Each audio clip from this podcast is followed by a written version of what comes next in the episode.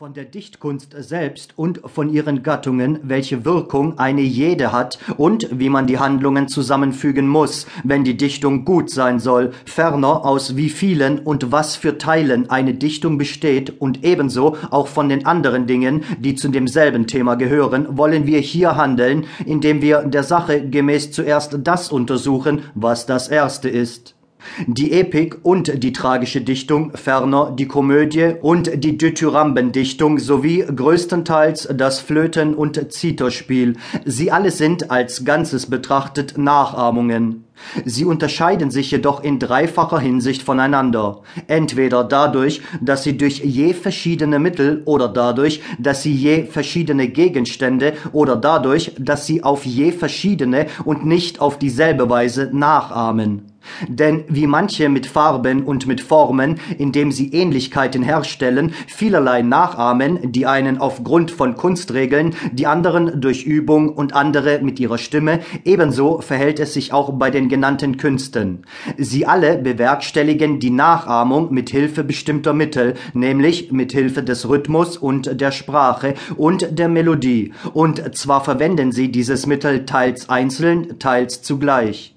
Zum Beispiel verwenden das Flöten- und Zitherspiel sowie andere Künste, welche dieselbe Wirkung haben, etwa das Spiel der Syrinx, nur Melodie und Rhythmus, die Tanzkunst allein den Rhythmus ohne Melodie, denn auch die Tänzer ahmen mit Hilfe der Rhythmen, die die Tanzfiguren durchdringen, Charaktere, Leiden und Handlungen nach.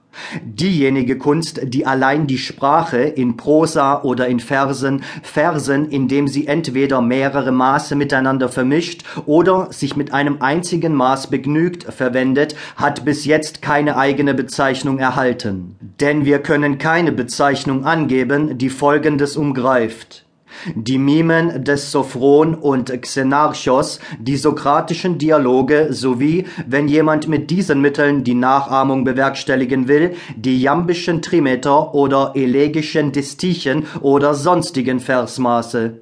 Allerdings verknüpft eine verbreitete Auffassung das Dichten mit dem Vers und man nennt die einen Elegiendichter, die anderen Ependichter, wobei man sie nicht im Hinblick auf die Nachahmung, sondern pauschal im Hinblick auf den Vers als Dichter bezeichnet.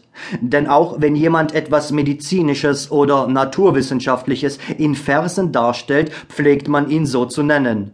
Homer und Empedokles haben indes außer dem Vers nichts Gemeinsames.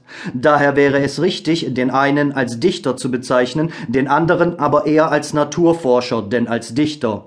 Umgekehrt muss jemanden, der Nachahmung bewerkstelligt, selbst wenn er hierbei alle Versmaße miteinander vermischt, wie etwa Kairemon den Kentauren als eine aus allen Versmaßen gemischte Rhapsodie gedichtet hat, als Dichter bezeichnen. Diese Dinge lassen sich also auf diese Weise voneinander abgrenzen. Es gibt nun Künste, die alle die oben genannten Mittel verwenden, ich meine den Rhythmus, die Melodie und den Vers, wie zum Beispiel die Dithyramben und Nomendichtung und die Tragödie und Komödie. Diese Künste unterscheiden sich dadurch, dass sie die genannten Mittel teils von Anfang bis Ende, teils abschnittsweise verwenden. Dies sind die Unterschiede der Künste, die durch die Mittel bedingt sind, mit deren Hilfe die Nachahmung bewerkstelligt wird. Die Nachahmenden ahmen handelnde Menschen nach. Diese sind notwendigerweise entweder gut oder schlecht, denn die Charaktere fallen fast stets unter eine dieser beiden Kategorien. Alle Menschen unterscheiden sich nämlich, was ihren Charakter betrifft, durch Schlechtigkeit und Güte. Demzufolge werden Handelnde nachgeahmt, die entweder besser oder schlechter sind, als wir zu sein pflegen, oder auch ebenso wie wir. So halten es auch die Maler. Polygnot hat schönere Menschen abgebildet, Pauson hässlichere, Dionysios ähnliche.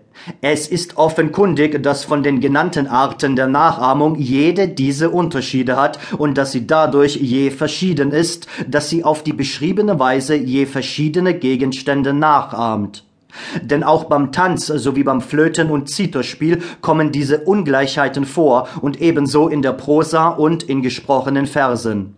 So hat Homer bessere Menschen nachgeahmt, Kleophon uns ähnliche und Hegemon von Tarsos, der als erster Parodien dichtete, sowie Nikocharis, der Verfasser der Deilias, schlechtere. Dasselbe